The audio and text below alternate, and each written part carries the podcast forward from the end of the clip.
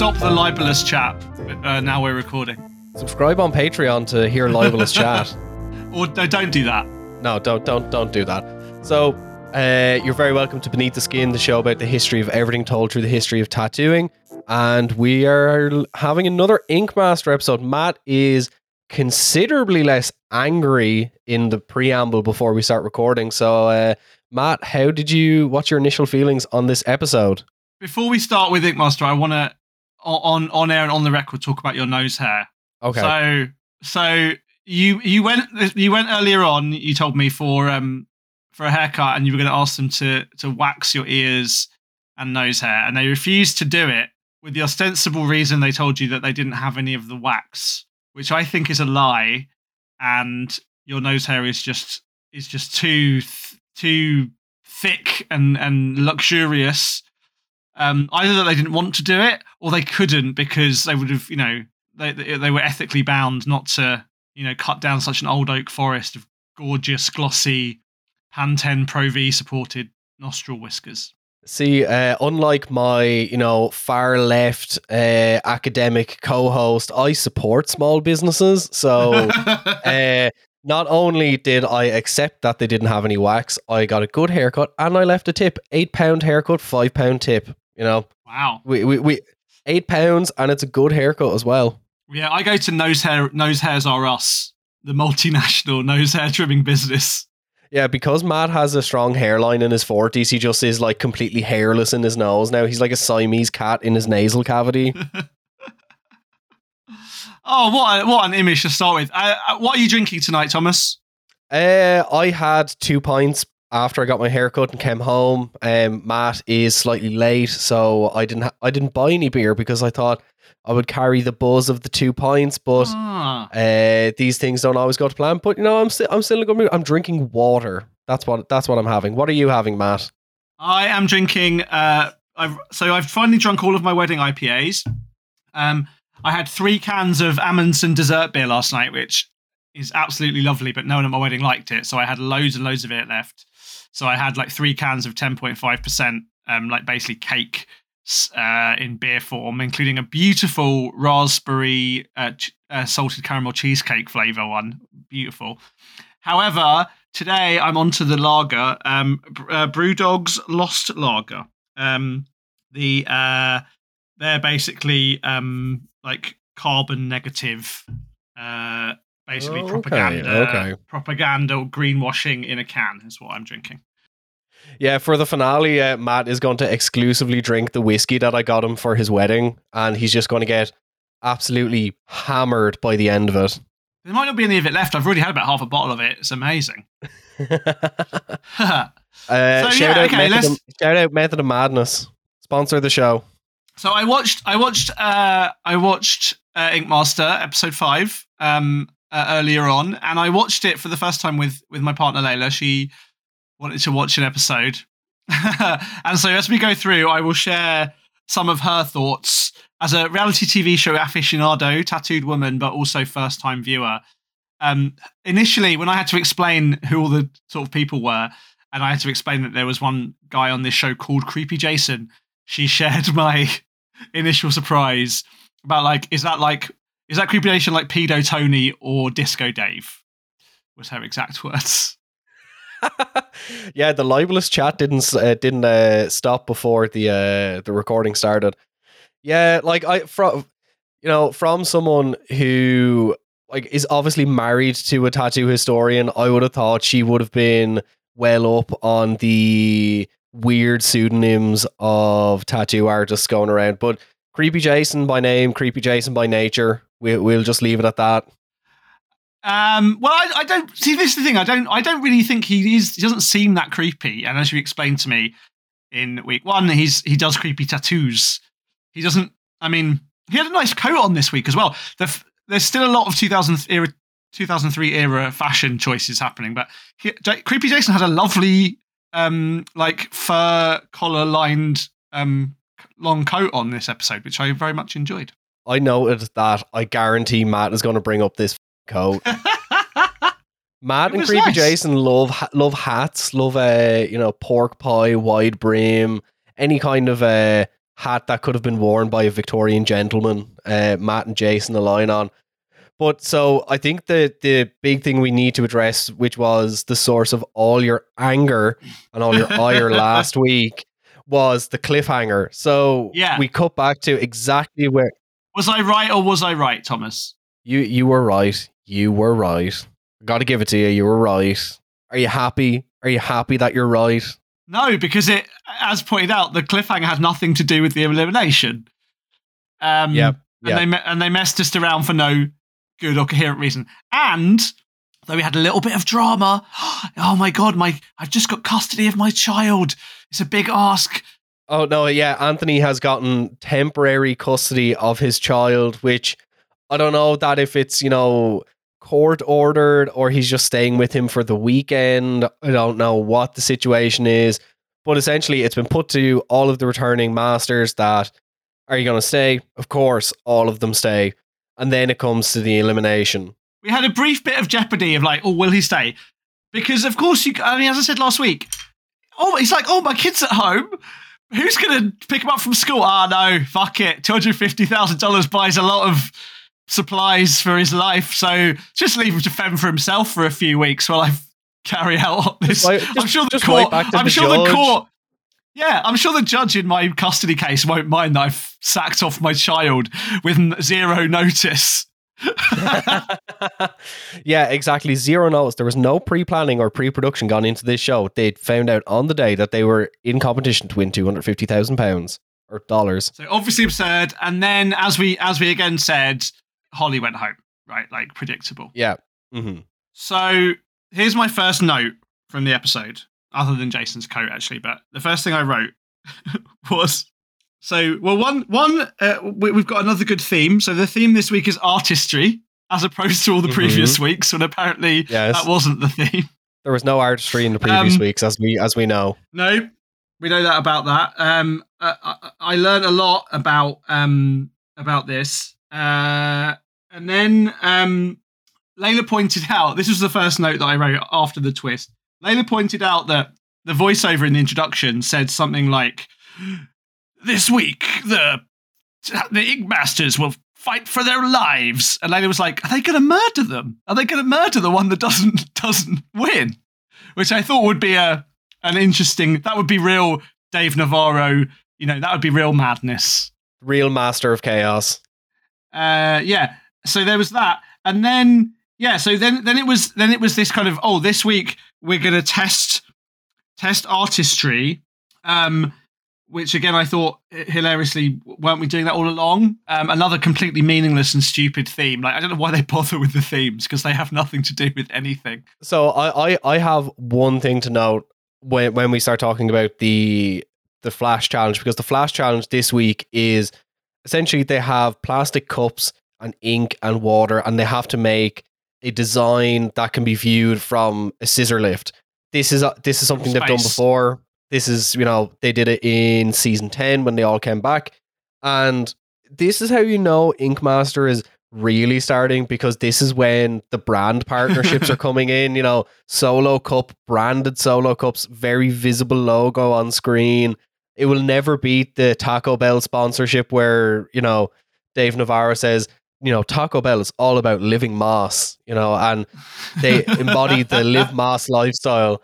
So, you know, essentially they have to make a big image that has to be viewed from above. One thing I will take real issue with is that they don't actually show it from above. They show it from a slight off angle. Like Yeah. you think with the budget of this show, 250 grand, they could literally just Could get a drone. drone.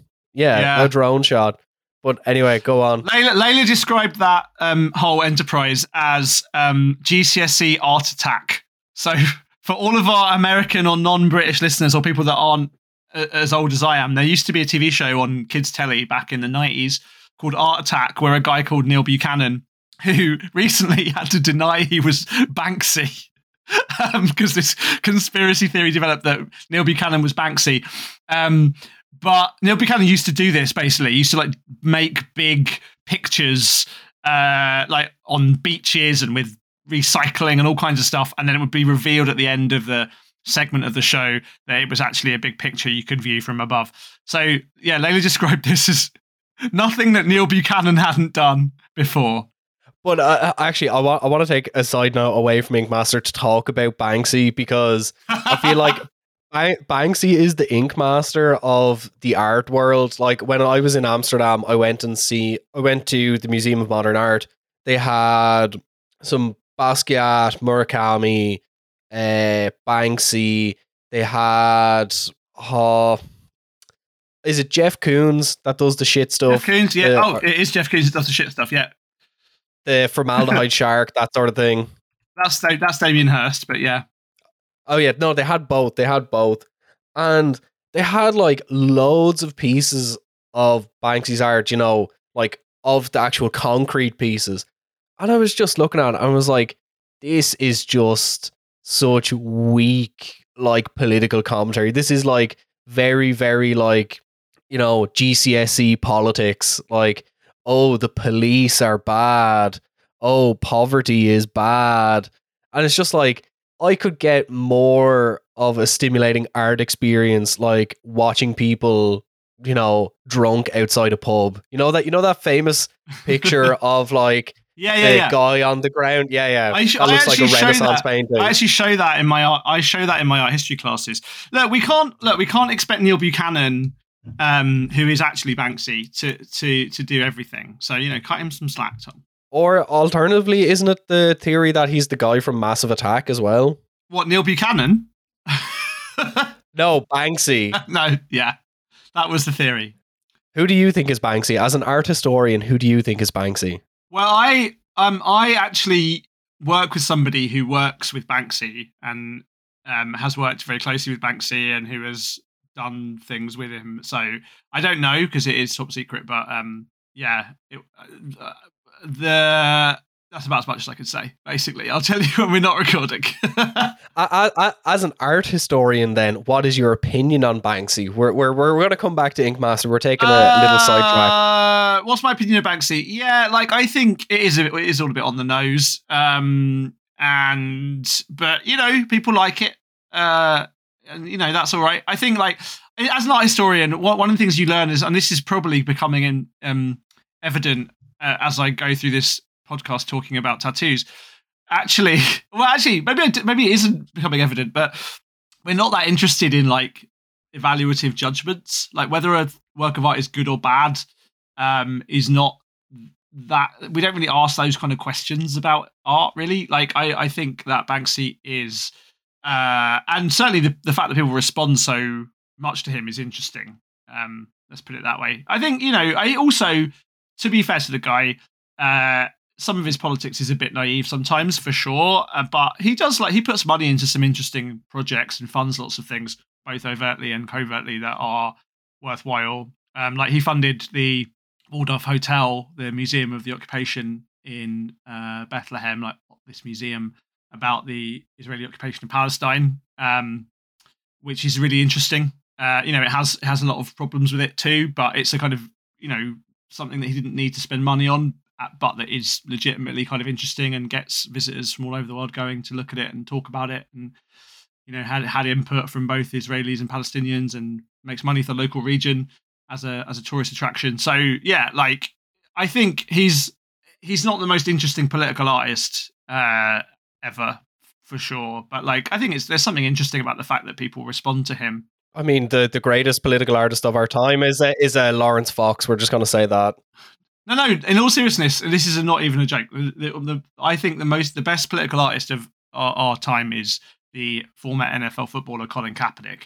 Um, even though he wouldn't call himself an artist, um, I do a lecture about that actually. So sign up to do uh, undergraduate or master's degrees at the University of Essex, and you can come and learn. Or support us at support us at the uh, fifteen pound tier on Patreon, and Matt will do uh, art lessons on the Patreon feed for the fifteen tier. Yeah, only. we'll do that. We'll, also, yeah, we'll do that. Also, side note as well, if you're listening, if you sign up with the £15 tier upon the release of Matt's book, you will get a physical copy of his book as well. Uh, Painted People, pre order it on whatever book service you would like. I'll have links down in the description.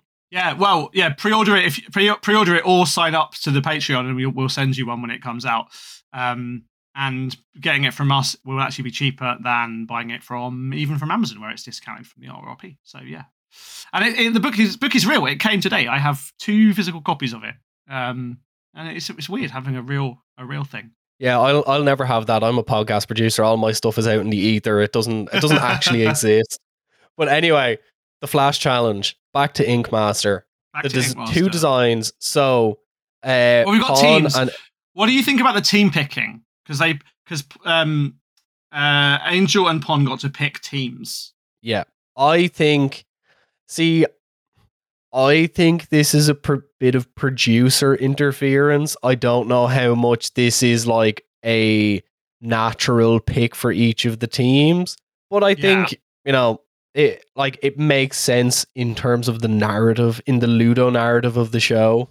Yeah, we get a little bit of uh, a little bit of diegetic drama of who's on what. t- I mean, again, as I've said on previous episodes, probably every previous episode, I don't care. And actually, the the um the the, the, drama that they're trying to create and with the teams and the who's on my side, like it doesn't really seem to work. Like it's unnecessary. It doesn't seem to add very much. The jeopardy is not really real. You know, like um, they all make big kind of oh no faces when they get assigned tattoos at the end, but like I don't think as much as the producers want to create a kind of you know meta narrative that the meta game kind of story about who but like who gets on and who's on what team and all this stuff i don't care. I don't think the people involved care. The producers sort of don't care either. Um is that something that like has been a big part of previous seasons thomas? Is that something that like that has really like has there been real has there been real proper like i mean i say real real in the context of the show beef.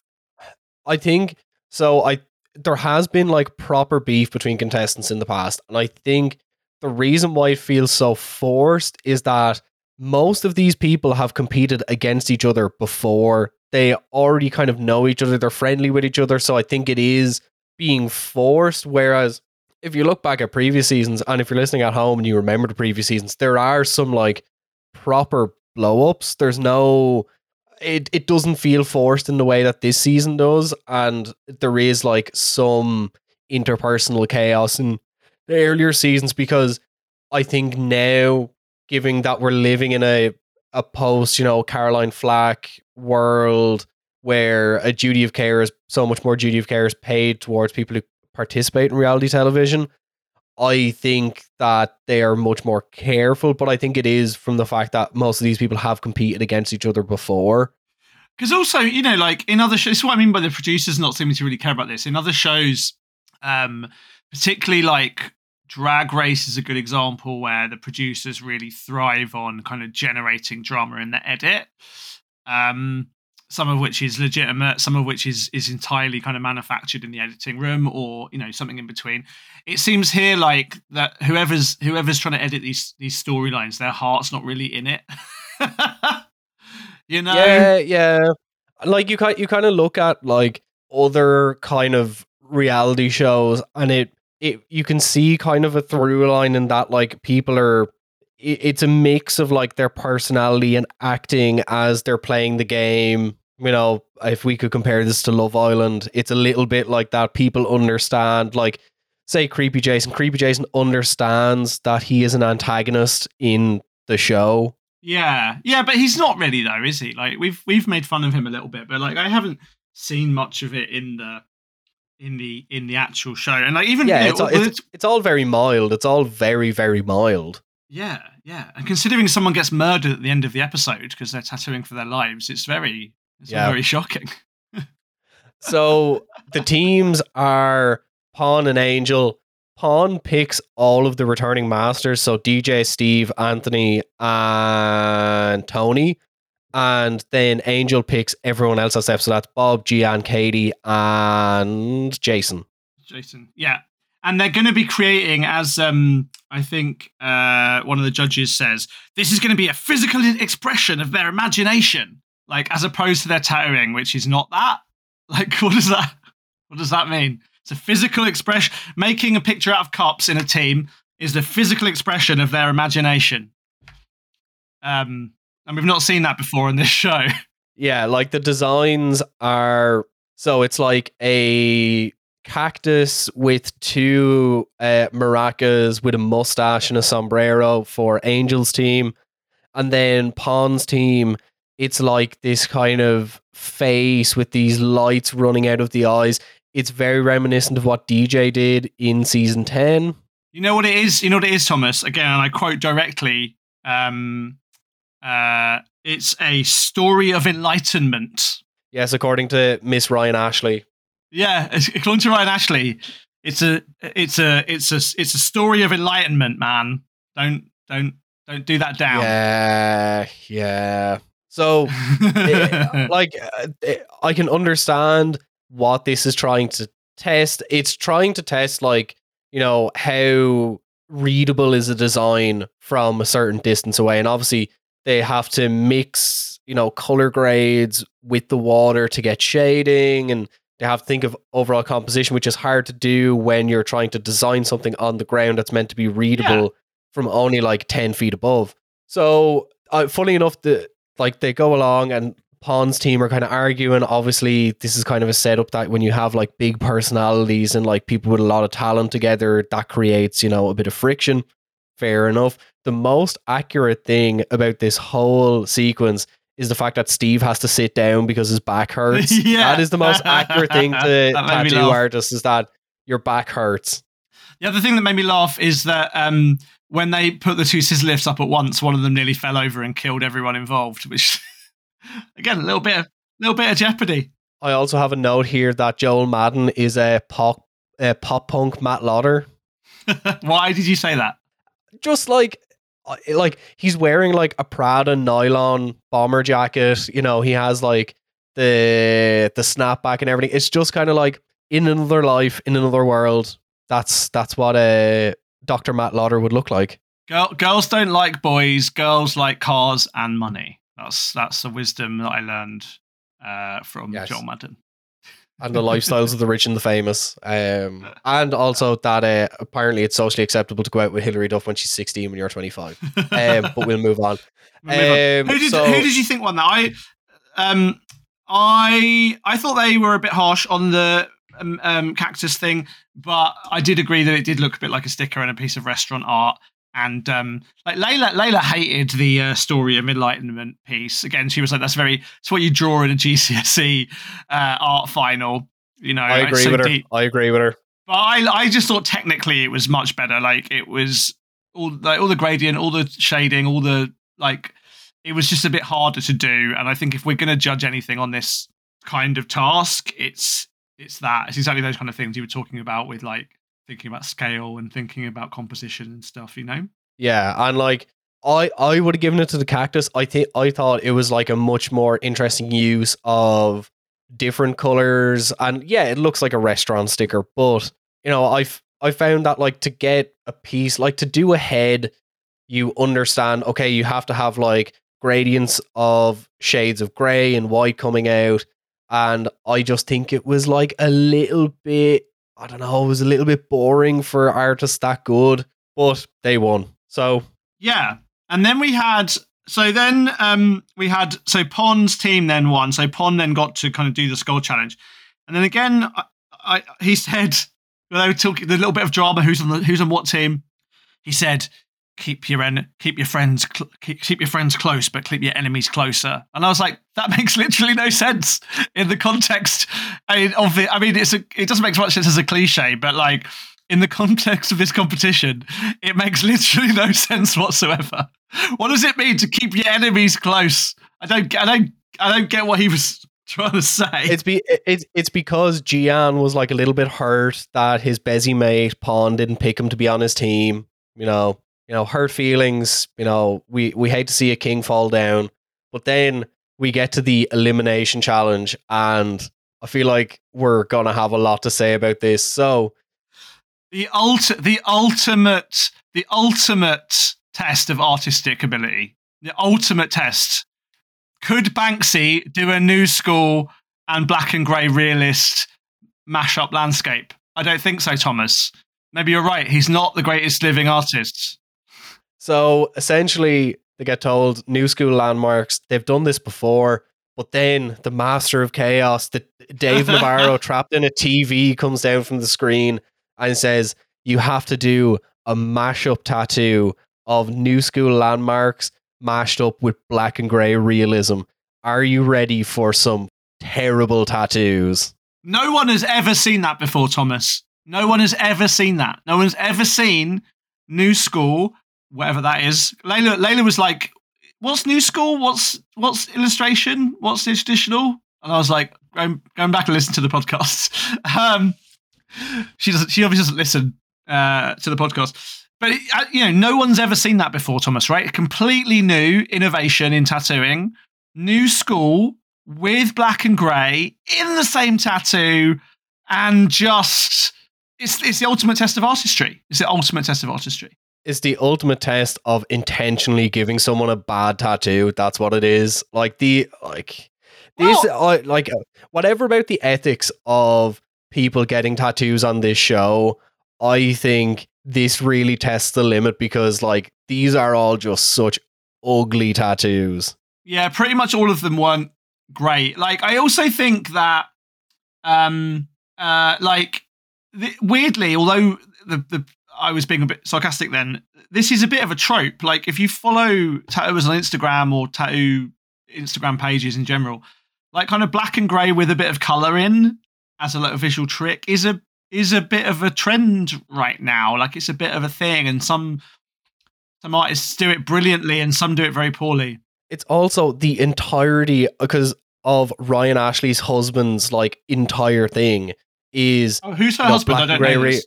Uh, I'll, I'll- let, let me look it up. Let me look it up. Uh, we're we're pausing. I just got a Instagram notification that Yoji Yamamoto was live on Instagram. How's he live on? How's he live on Instagram? He's dead. Well, the the the house is is live. The, the call Like, is holy coming from shit! inside What the way, house. what a way to break it! What a way to break the existence of an afterlife. Yoji Yamamoto goes live on Instagram from hell. I think his name is Arlo DiCristina. Um, Okay. and his whole thing is like black and grey realism with like color mixed in and everything. I think this is her husband, as far as I know. Um, yes, it is. But yeah, that's his whole thing. But he does it well. Whatever about your uh, personal assessment of whether you like it or not, it is done well. Yeah, well, I think I think it probably can be done interestingly. I mean, I think their whole again, not to repeat ourselves, but like the whole the whole definition of new school, I have a problem with. But like, kind of interesting, like mix of color and black and black and gray, a mix of realism and cartoony or or, or traditional is funny and interesting and postmodern and kind of cool and like you know like something again that it has some history to it in a way. Like you know you can think of um, people doing that uh, over the years. So yeah, like it, it was funny to me that they made out it was this huge, this huge thing, um, this ultimate test of artistry. Like, oh my god, some of it's got to be black and grey and realistic, and some of it's got to be not that. Oh my god. Hey, are you enjoying the show? If you really like Beneath the Skin and you want to help support us, you can do so on Patreon. For little as five quid a month, you can help make this show possible, help us buy research materials. So, if you like the show and you want to support us, consider kicking us a few quid a month, and you'll get everything from bonus episodes to Q and A's, and you can even vote on what tattoo I'll get when we reach a certain subscriber count. Matt, have you got anything to say?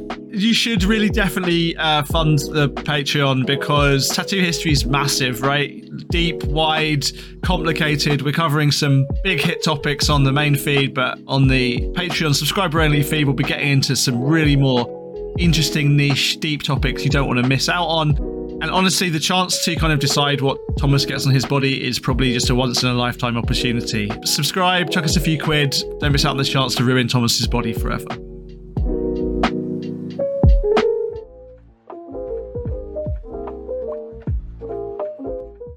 Everyone knows that tattoo aftercare is one of the most important steps in getting a new tattoo. We all want our fresh new tattoos to heal as easily and hassle free as possible so we can show them off to the world. That's why Saniderm's here to help. Driven by science and innovation, Saniderm products have been thoroughly tested and used by doctors and tattoo artists alike for over 10 years. Saniderm brings cutting edge technology to make your tattoo healing process a breeze. No more messing around with cleaning and plastic every few hours with Saniderm's amazing range of aftercare products. I personally have used Saniderm to heal my tattoos in the past, and they made what used to be a daily process of setting reminders on my phone to clean and rewrap my tattoo into a one step process.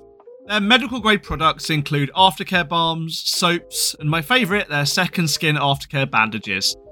Saniderm's tattoo bandages are designed to be waterproof, breathable, and keep your new tattoo protected from whatever the elements can throw at it so you can get on with your day, worry free, and confident your new tattoo will look vibrant and will heal faster. Plus, their products are all natural and ethically sourced, so you can take comfort in knowing that you're healing your tattoos with nature's finest ingredients. So next time you're in an artist's chair, why not try Saniderm, healing your tattoos the modern way so you can get on with your day. Check out the link in the description of this episode for discounts on a range of Saniderm products or for more information.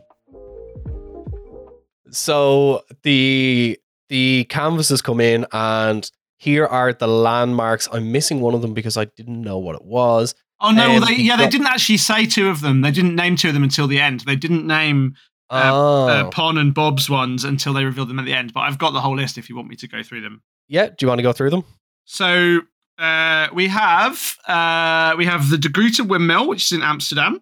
Um, uh, really kind of famous. Um, uh, I think 17th century. I'm going to look this up just so I can be sure. Uh, uh, windmill in Amsterdam. Uh, we had um, which Steve did. Uh, we had um, the Little White House in Quebec, which again I'd never heard of before, but um, is a really interesting little story. I learned, you know, we're, we're, we're laughing, we're learning here with um, Ink Master. The, the, this little um, house in Quebec, it was basically flooded uh, when a dam broke in 1900 and didn't didn't get destroyed. And then there was another flood in the 90s, and this house was like the last house standing in the whole valley. Um, so it's now a museum to flooding, um, and becomes this kind of symbol of like resilience and you know all the like it's kind of a lotus flower, I guess. Or this, you know, it's it's a it's a good, ironically, quite a good, um, a good symbol for for a tattoo, actually, metaphorically speaking.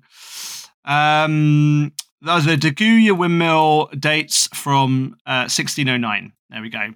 Uh, then we had then we had Neuschwanstein Castle, which Bob did, which is Ludwig the Second of Bavaria's castle, like basically what the Walt Disney castle is based on. Uh, then we had uh, Katie doing the Forbidden City uh, in China. We had Gian doing the Sphinx. Uh, we had DJ doing the Statue of Liberty. We had Anthony doing the Acropolis um, in Greece.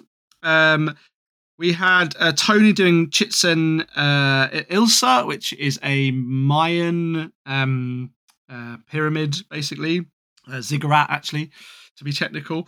Um, then we had uh, Angel doing Machu Picchu in Peru. Um, and then we had Jason doing the Golden Gate Bridge in, um, in San Francisco. Yep. And a couple of them had specific uh, criteria with them. So the Golden Gate Bridge was meant to transition halfway. The Forbidden City, which is Katie's tattoo, had to have a new school dragon. Um, Anthony and I, I'm gonna, I want to say something about this afterwards. Uh, had the Acropolis, but it had to have a Zeus head above it, and he wanted it on his ribs and was adamant about it. The Statue of Liberty I got Uh, real. I got real like. I got real like um, uh, like white supremacist avatar vibes from that guy. Probably unfairly. But see, see, my my my thing of it, like the black and gray realism, Zeus head, or like Greek sca- statue thing, is the new version of like the clocks and roses and lion head tattoo. Like that is the Oh, new version of that. Is it? Is it? Yeah, I, I like uh, if you go to the gym, you will see a hundred of these tattoos in the space of a week. Like it's gonna be like a Zeus head, or it's gonna be some sort of Greek statue. I saw someone with a Juliet. Didn't he? The guy did say at one point when um he was trying to be dissuaded from the from the head from the Zeus head. He went, "Cool, can I have a just a bearded guy?" And it was like, what, as opposed to like an accurate representation of Zeus? Like, just enough. Yeah. Just if you can't do a Zeus, do me a bearded guy. And it's like, mm, dude, come on. Yeah, and like, but like those those tattoos, and I think uh, like as black and gray realism has become so much more prevalent, I think so, that has kind of like overtaken like the Zeus head with like clouds and lightning, like big kind of like marble statues. I saw, and I know it's not Greek, but I saw some with a Julius Caesar bust tattoo the other day, and I was like, why? Just why? Well, we know we know why. You know why. Yes, he he's very passionate about Roman history. Yeah. So yeah, and like the Statue of Liberty tattoo, eh, she wanted like a new school torch face and crown, like a lot of like mishmash stuff. But we kind of get down to the tattooing. Everyone kind of starts in the like initial consultation. Anthony is trying to talk to the guy, like talk him out of getting it on his ribs, and he has like his whole upper arm on one of his arms completely free, and he's like, "Oh, do you want to get it there?" And he's like, "No, I want to save that for something special." I'm like, "And you're getting this on your ribs, the most painful place." Quibbling about it, and it's like, if you want that, don't come on a TV show like for a presumably. I mean, do, do the do the quote unquote human canvases pay for their tattoos? I guess maybe they nope, do. No, nope, they're all free. Are they? So you're getting a you're getting a, you're getting a pretty good, uh, you know, in the in the whole pretty average, better than average. Let's put it that way. Tattoo for free. If you want to be really specific and and and quibble, like don't come on a TV show where the yeah, whole no, freaking jeopardy of the show is to ensure that you get a shit tattoo. Like the whole program is set up to ensure you get a bad tattoo. Don't make it harder for the artists than it needs to be. Yeah. So they get tattooing, and Tony is left drawing for like another hour because he's trying to figure out because I I sent you a text about this. It's like, hmm, Tony, the only uh, Latin artist, got a Latin land, a very significant uh, Mexican landmark. You know. Yeah, yeah, and, and like he, he did he did mention it to say that like, oh, you know, it's important for me, and I understand that maybe he wanted to take his time to make sure it was right, but like the thing with something like that is like there's so many like straight lines and the composition is so important or else it would look like a blob. I'm surprised. I mean, like one of the things I like about this show. Here we go. Look, I'm going to be positive.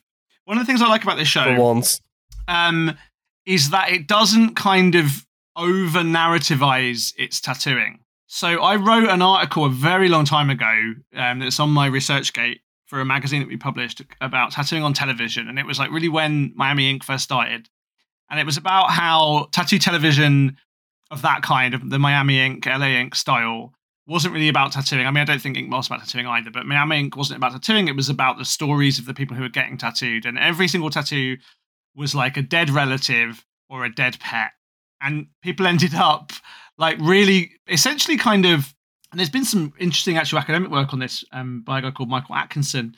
But basically, like it ended up with people wanting a cool tattoo and then thinking they had to come up with a story for it post hoc, right? So, oh, I want to, I want these cool three flaming skulls, like one for my mom, one for my dad, and one for my puppy who died of doggy cancer, right? And um, so I really, I really like the fact that Ink Master doesn't do that, and it, it does, it does really treat the recipients of tattoos as as much as canvases as possible. Again, I've written a lot about that uh, about that problem in tattooing, and it has implications for things like copyright law on tattoos, which is super interesting. But I do like the fact that we don't learn much about the um, you know the, the people who are getting tattooed, and, and we don't expect every quote unquote canvas to have a have a huge story about why they want a specific specific design. But like for example, you know, like the story of the little white house in Quebec, which I'd never heard of before, and I'm sure lots of people who are watching the show hadn't heard of it before. It's not a major land, landmark by any. It's certainly not on the level of the Statue of Liberty, but it's a super interesting little story, and they didn't mention it at all, or why that person wanted it, or what it might symbolize. You know, maybe they did do that in the in the on the day, and it just didn't make the edit. But I'm I'm surprised that where we have moments like and and and particularly the the um Chichen Itza uh, story. You know, why not? If even if just Tony's been there, cut to him, let him talk about what it means. Uh, you know, have a little bit of kind of, I don't know, content here because it's a genuinely that's a gen, to me a genuinely interesting set of stories. Um, again, maybe I'm not the tip. I'm definitely not the typical viewer of this program as a PhD tattoo historian. Um, but like, yeah, I, I thought I thought that was an interesting missed opportunity. But maybe that's um part of this what's clearly a deliberate decision not to narrativize the tattoos, which otherwise I I find quite compelling. You know. Yeah, and like I think that is like it's something the show has always kind of done that the tattoos are treated just as tattoos. They're not and it's something that you I encounter quite a lot when like talking to people who want tattoos. It's more often people it's people who want tattoos but haven't got them yet and they feel this kind of weight of their first tattoo has to have like so much meaning or whatever number of tattoos they already have they feel like they have to always have meaning and it's like I've said on the show before, you know, your first one's probably going to be your worst, but it's one you're going to remember the most fondly. Yeah. And and and Layla pointed out uh, at this stage it, it doesn't give anyone a chance to have their own style, right? Because this was the first episode she'd ever seen, and everyone's being forced to do this weird mashup of two styles, and many of them didn't specialize in either of them, let alone both at the same time. And again, I thought that was a kind of really interesting observation for someone who was watching the show for the first time because people, as you said, like who aren't tattooed or who aren't heavily tattooed learn about tattoo culture and things from these programs and that certainly happened with miami ink you know tattooers have told me that people would go in and probably still do and give these huge stories about every single little detail that they want in their tattoo that they think it has to have a quote unquote meaning um, and i wonder if this although as misleading as miami ink was i think this is maybe misleading in another way that you are you are you going in and you're very specific about the kind of thing you want and then you're expecting the artist that you're going to to be the right person for that weird commission you know? Like i wonder if it's sort of teaching a different wrong story about the reality of of what it means to get tattooed. But again maybe that's an unreasonable expectation to have from a reality tv show. I don't know. I think instead uh, of listening to those shows, you should listen to this show instead and learn everything about tattooing from this show. And, and, listen to me and Matt. Who who would you prefer to listen to, Ami James or Dr. Matt Lodder? Oh, well, but that's why not both. Why not? Yeah, both? why not both? I was here's, here's, here's the other weird thing: the judges also weirdly don't have much to do on this program, which I also find quite interesting compared to again, let's say a show like um, Bake Off, which I'm happen, which is a new series has started in the UK, and I'm watching with Layla. Um, on that show, you know, we'll learn from um, Paul Hollywood and and Prue about how to make cake and like what is likely to go wrong, and like what we get from Nikko, Ryan, and Arlo, all three of whom are phenomenal tattooers. Um, is sort of cliche, you know, oh, this is tricky, or this is the hardest artistic challenge ever. When actually, I want, for example, Nikko, who's an amazing, like the best in my opinion, like color realism artist, to talk about like why it's difficult to do color realism, why it's difficult to do realism on the scale, like to to actually do that kind of thing that the same reason they get footballers to do color commentary on football games to to have this sort of player perspective, and I, I don't like. There's not much difference in in terms of the uh, contribution to the program from Joel Madden, uh, a tattoo collector, um, and the three artists. You know, like I want, I want a bit more from them. Um, I don't know. Maybe again, maybe this is my this is my thing. I want this to be a show about tattooing, and it isn't. But the, this is something that you'll notice a lot more uh, when we uh, eventually get to watching other se- series or uh, other seasons in this show, because like in other seasons they do actually like critique the actual technique, like the line weights, how solid the colors in, how solid the lines are, the composition. This feels like they're just saying like, is it good? Is it bad? And uh, yeah. it's funny, yeah, yeah, like uh, when we move on to the critiques, that's kind of what we get. You know, first up was Katie, and I just thought that this tattoo was rough. Like the skin looked tore up and like that that is something that in previous seasons they would get dinged for. Like they yeah. would like I mean I thought it was I thought it was conceptually one of the strongest executed. Um I thought Angels was up there as well in terms of the the way that it was sort of the way that the um the logic of the interacting styles were were juxtaposed. I thought that that what Katie did was clever. It fitted. It worked. It was too busy I think. It was probably too small for what she was trying to do. Um, the only the only one that did anything relatively small as well. Yeah, I, I think I, I, I liked it. As I said, I, I liked it as a um as a composition and as a as a piece of sort of justificatory, uh, you know, d- design language. Like there was a reason for it to be the way it was, and it told the story. I mean, it, it, it was a bit, as I said, it was a bit small and a bit fussy for my liking. Um, and I think, yeah, we'll take your, I'll take your. Again, I didn't look super closely at the at the um uh at the technique of it. Actually, I should do more of that. But like, I thought, given a weird brief and given a silly, you know, arbitrary sort of set of constraints, I thought she did a pretty good job. She is, I think, the cleverest. I don't mean that in a broad, Yeah, you know, in a hundred broad percent, intelligence- hundred but as a tattooer, I think she's just really clever. She can work within the brief. She she she knows what she can do and what she can't do, and she fits her designs into her own understanding of her craft. Like I think that was just a clever response to a really absurd and difficult brief.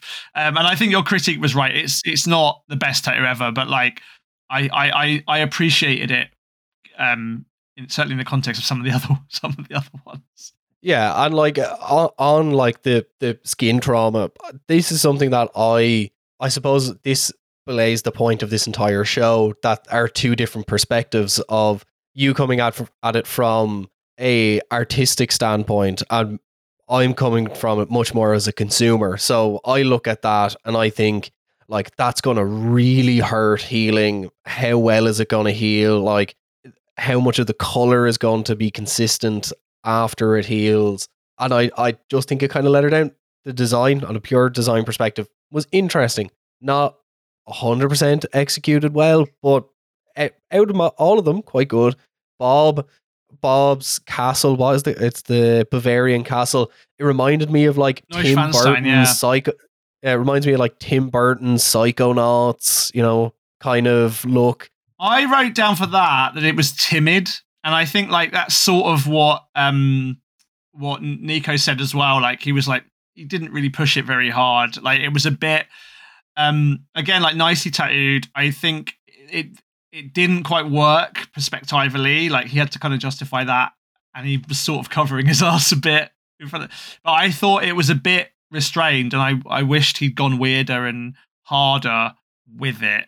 Um, yeah, I think it was just a bit. It was a bit timid, but again, maybe the maybe the the the, the complexity of the brief otherwise engenders some of that timidity. I think most of them, uh, maybe even all of them, but certainly most of the designs were pretty. Um, they pulled a lot of punches, and and I thought Bob on that pulled some punches, don't you? Yeah, I think like the purple in it, I thought was quite good. I design wise, I felt that it was a little bit flimsy, and I think that That's is why, yeah. exactly. It's like that hesitation, and I think that is not really the type of work that he works in. So I can understand it for a lot of people. I can kind of understand them being quite timid with the design. Um, I I thought it I thought it was good. I thought it was interesting. I thought he kind of stuck with what he was meant to do quite well. So you know, Yeah, kudos for trying. Yeah, I mean, again, like I, I couldn't think of any specific names, but I've definitely seen this kind of stuff come over my Instagram feed. It's not the stuff that I'm really obsessed with myself, so I don't tend to take, you know, I not not there's not loads of artists that I follow in this style, but I do see it occasionally come up on my Instagram feeds, and it's something. This kind of blend of like realism and trad, or realism and illustrative, or whatever, is something that's pretty fun, and it's it's a shame that yeah, all of these artists felt a bit constrained by the challenge. Um, Yeah. And then we have Pon. What did you think of Pon's tattoo? uh, I made um, literally no notes on that, uh, other than because I think it was just a bit like forgettable, right? Like he he he didn't really delineate the the realism and the color bit. I mean, a lot of them didn't do that. It it wasn't sort of half and half, right? Like the the waves lapping at it, sort of creating a frame. I mean, I don't know. As I say, it's such of all of them, it was something. Such an interesting. It's not the most recognizable as a landmark. Probably the least recognizable as a landmark. It's just a kind of little white house. But it's such an interesting visual metaphor for the, of the kind of thing that tattoos have a lot of. You know, like as I said, lotus flowers. These, you know, these these flowers that emerge from the dirt, perfectly clean, are a beautiful tattoo design because they're their iconography and their symbolism is very simple. Same with a rose, right? Like this beautiful, soft, feminine flower that's also spiky and dangerous and um, you know, encompasses those dualities. The kind of like little house that survived two major floods in a hundred years and stands as this testament. Like it's a beautiful piece of symbology. And again, I think he undersold it. It just looked like a sort of slightly badly done tattoo of a house or a, you know that that that upset me because I think there was a lot of there's a lot of narrative in that story that would work really nicely for a tattoo, and he didn't. Um, maybe he didn't know about it.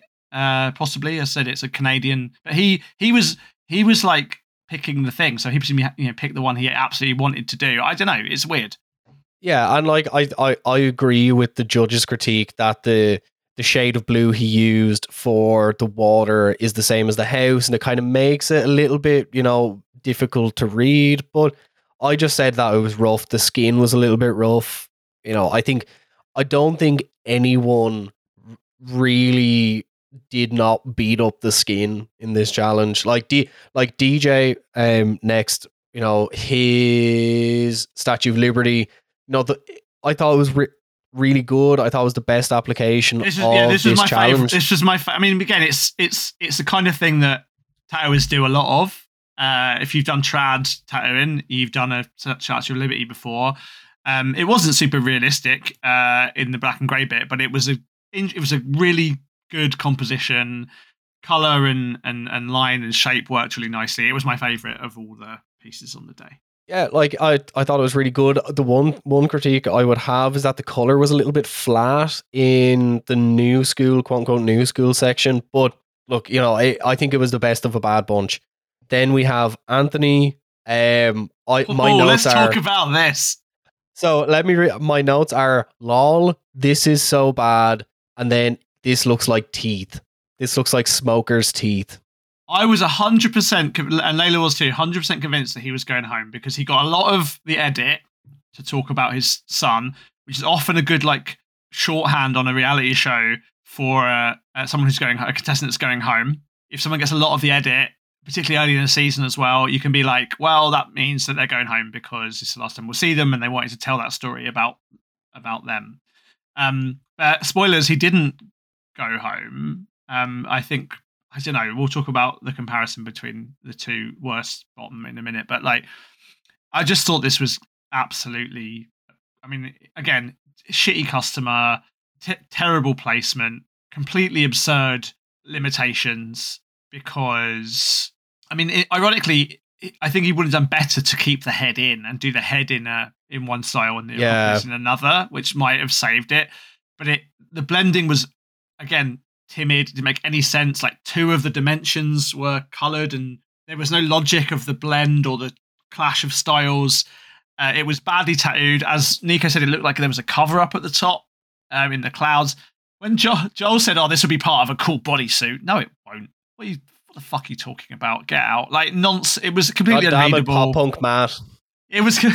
It was unreadable. Um, the lightning again was like weird and timid, and again, if you could have put a big new school illustrative freaking cartoony lightning yeah, flash like on the, it, like for example, the, the, lightning wasn't even the lightning wasn't even readable in the tattoo. Like it, it, it kind of just like, oh, is this kind of like a lighting lighting effect on the edge of the Acropolis? It just, uh, yeah, I, I mean, again, I think like he knew he did a bad job there, but I, I don't hold him responsible. But I feel, I think I mean, it was pretty close between that and Steve's windmill, but like I really thought he was going home to his to his child, who who, as far as we know, is now sitting at home waiting. Daddy, when's Daddy coming home? Like staring at the staring at the staring at the door with the with the TV on in the background and the fridge, you know, with an empty carton of milk and an empty carton of cornflakes, just waiting for their dad to come home. They've been abandoned by their mother. The dad's got custody. Ink Master is uh, responsible for child neglect. Yeah, and they're, they're just sitting at home. and uh, next we have Gian, who, funny enough, I think Gian's tattoo, the new school portion of it, is actually the perfect example of new school. Like it's sticker like, yeah. it's kind of cartoony. Yeah. It's like yeah, again something that has a lot of a lot of pop cultural and cultural recognizability, right? Like unlike oh, he did for, he did the Sphinx in case you can't remember. The Sphinx, yeah. So unlike, for example, the um the Quebec uh Petit Maison Blanche, like even unlike Machu Picchu or um Chichen Itza, actually, like the Sphinx is so recognizable, and so you can you can distort it and play with it a bit more. I mean, again, he was pretty safe. He didn't do much of that. Um, it was quite kind of uh, a bit of a. It was quite on the nose, but that's okay. Tattooing often is.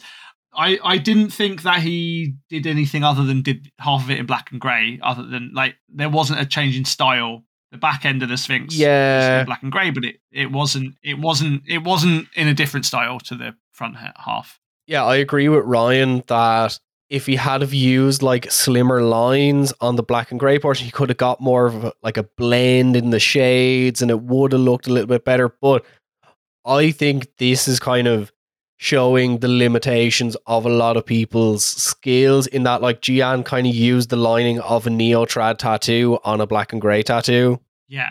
Yeah. And, you know, again, that's a perfectly legitimate thing to be doing if you're tattooing in that style. You know, a lot of like Chicano stuff, for example, would be in that style. A lot of illustrative black and grey would be in that style. But like he didn't, there was no distinguishing between the two styles. Um, but, and so, you know, ultimately it was weird because as of, if you didn't know that this was a tattoo produced for this weird brief on Inkmaster, that it doesn't make any sense that half of it's not in color and half of it's you know is like that's why I thought that what Katie did and what um what Angel did in particular worked really well because that keeps the storytelling of the piece legible even if you don't know it was a result of a weird brief on a t- reality TV show. Yeah, and next we're going to talk about Angel, who I like. I think had Machu Picchu and did it like quite cleverly, like Katie, in that the foreground of the tattoo is in new school color, and then the background is kind of like a torn photograph in like black and gray. You know, really good, smart use of the brief. The like the composition of the new school section, I thought was quite good. Uh, the colors a little bit flat in my mind, but I think what like one of the standouts alongside DJ of Yeah, I think it was. I mean, it's good that that that white outlining, which a lot of them have done, white ink over time, particularly in white skin, ages to yellow. I've got tattoos that were you know that were done with white ink that are much creamier and yellower now um, than they were the day they were done.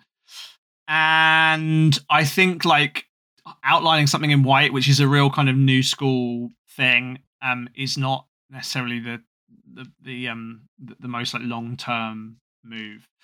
But I thought it was I thought it was good. I thought it was again clever. I thought like it shows, for example, what um Anthony could have done. Right, a big cartoon Zeus in front of a realistic uh, Acropolis, or a big cartoon lightning bolt, uh, or you know, like yeah, Angel. Angel. What's the what's the the the the, the TikTok thing? Like she understood the brief. oh, she Angel un- understood Angel the assignment. Understood, Angel understood the assignment. That's it. Um, yeah. Then we have Jason. Do you know what? It was well done. You know, Jay. For better or worse, Jason is a good artist. Um, and the Golden Gate Bridge was well done. The transition was good. He understood the the cartoony element of it. I don't have much to say other than that it, it was good. Tony, for the fact that Tony had minimum an hour less than everyone else, this is like this is a good tattoo. Does it really fit? Why did he have an hour less than everyone else? because he he spent more time drawing it. So he took. Oh yeah, you can take yeah, yeah, extra time okay. to draw the tattoo, and just like it's a good tattoo. Is it new school? Don't know. Well, it had this little, again, like apologetic corner. Um, and I thought, and he, this is again what I mean by timidity, right? Like what I liked about Katie and Angel, um, and DJ, I suppose too, is that they really kind of lent into it, and they were like, "What can this brief give me artistically, um, compositionally, storytelling wise?" Um, what what what uh what Tony did was like do a do a Chichen Itza and then just do a little corner of it that was in black and grey Yeah, yeah. just to sort of vaguely fulfill the brief. And I just think that is a bit lazy. Um, Yeah. Then I suppose we have to talk about one of the other worst tattoos of the week, Steve, with the windmill. Like the, the new school stuff, I think, was okay executed. Um, but the way he worked the black and grey into it was rather than like slicing the windmill down the middle, doing one side and one side, he tried to like mix it on the actual fans, blades of the windmill, and it just like it looked messy. It looked hard to read. You didn't really know what was going on. Layla and I had a good conversation about this because I, I think we were both pretty convinced that Anthony's was the worst for the reasons I've already said and that he was going to go home. Um, and then, like, the more I looked at that windmill, the more I was like, uh, no, it's. But then Layla pointed out, like, again, that works as a kind of standalone tattoo in a way that the Acropolis didn't. Um, it was at least readable. I mean, it was weird and it didn't fulfill the brief, and it the the the the the, the limits of the brief or the kind of parameters of the brief made a good, a possibly good tattoo worse um, than it needed to be, which is not what you want really from a brief. But like, yeah, I I thought that um, it was definitely close. And the more I looked at that, as I said, the worse the worse I thought it was. But but both me and me and Layla were kind of in in agreement that that Anthony's was was was worse. Yeah. So Anthony, Tony, and Steve all in the bottom three. Tony kind of is the first one to be saved because they all kind of agree like it is a good tattoo. The other two aren't necessarily good tattoos. Yeah, like again, I think I think that's generous to Tony, but he definitely was the best of those three for sure. Then, you know, you have a back and forth between Anthony and Steve. You know, Anthony kind of admits that this wasn't his best work and is essentially saying, like, I have more in me. You know, I can do more. And it comes down to it. And Matt, who's going home? Well, as we said, yeah, um, Anthony is saved, um, much to the chagrin of his poor, hungry child. Um, and and Steve is off off home to deal with his his bad back, which again, like I understand, but it does again leave the show with a much narrower range, again, a narrow range of styles um, and artistic instincts. Like Steve, from what I saw from him, again, not having seen the show before, not having seen the one when he he won, um, uh, it was clear that he was doing something a bit something different from what's on this uh, this series. You know, he's doing kind of, as we said, like Bob Tyrrell, Paul Booth, the Ossifer style stuff. Um, and with him gone, we, we, we, we again have this quite narrow range. I did laugh, really, really laugh when Joel said, "You have not got what it takes to be an Ink Master," and he went, "Yes, I do. Like I won the last series." Yeah, yeah, like yeah. So that is this week. Do you think that was a fair decision? Do you think that was fair? I, uh, I, if it was me, I would have sent Steve and Anthony home. I don't think it, and it has happened before that two people get sent home, but I I understand the limitations of Anthony's because he had a difficult client with difficult brief and a difficult placement. Like doing that on the ribs on its own is commendable. Steve's I think he just overcomplicated it, and that's the thing with this show. When you overcomplicate it, usually you go home. Yeah, right. I think that's a good that's a good lesson for the future. And I see next week from the coming next week's trailer that we've got to deal with um, throat tattoos next week, which is very exciting. As uh, I do not have a throat tattoo, Matt does. So uh, I, I'm excited for your uh, experience and uh, expertise in this area. Well, I do, and also, again, one of these things is like, if I'm if I'm getting my throat tattooed, and I'll tell you my throat tattoo story next week. But I, am not getting it done by someone who's again who's deliberately being set up to do it badly. like that seems like a yeah. really really bad decision. If you want to get your throat tattooed, get it done in, under better circumstances. Yeah, I can't really agree with uh, that being a good thing. But yes, so thank you very much for listening to this week's episode of Ink Master. Uh, we need to come up with a unique name for this. Also, I just noticed that the jumper that Matt is wearing makes him look like a Fallout Pip Boy. What? A what? What? You know the Pip Boy Pip Boys from Fallout. No. You don't play games because you're computer old. game Fallout. Uh, yes. Okay, no, I don't know that. Is that a good thing? Look, yeah. Okay, I'm gonna look this up. Seeing if you just insulted me to my face. Pip, Pip Boy did you say? Yeah. Uh, I mean, they have cool watches by the by the looks of it. Um, let me see if I can find one. But yeah, they just have like the little white ring around and the, or is it the Vault Boy? I, I look, it doesn't matter. Doesn't matter. Thank you very much for listening to this episode of Ink Master. If you want to find the show online, you can do so on Twitter at Beneath Skin Pod. oh, if it's you a, enjoyed it's a this Vault episode, Boy. check- I've seen this guy. Okay. Vault yeah. Boy, yes. Yeah. There we go. Um, if you if you enjoyed this episode and you want to hear more, listen to our back catalog. We've had some great episodes come out recently. They're all great, but we've had some particularly great episodes. Um, and if you want to hear some more bonus content, uh, you can hear extra episodes every month, two extra episodes per month on the Patreon for as little as five quid a month. And uh, you can find me on Twitter at Got It at. That's G U Y N E Y S. Matt, where can everyone find you? Also, buy Matt's book. Buy it, buy it, buy it, buy it. At Matt Lodder. So the book Painted People is out uh, on the 27th of October.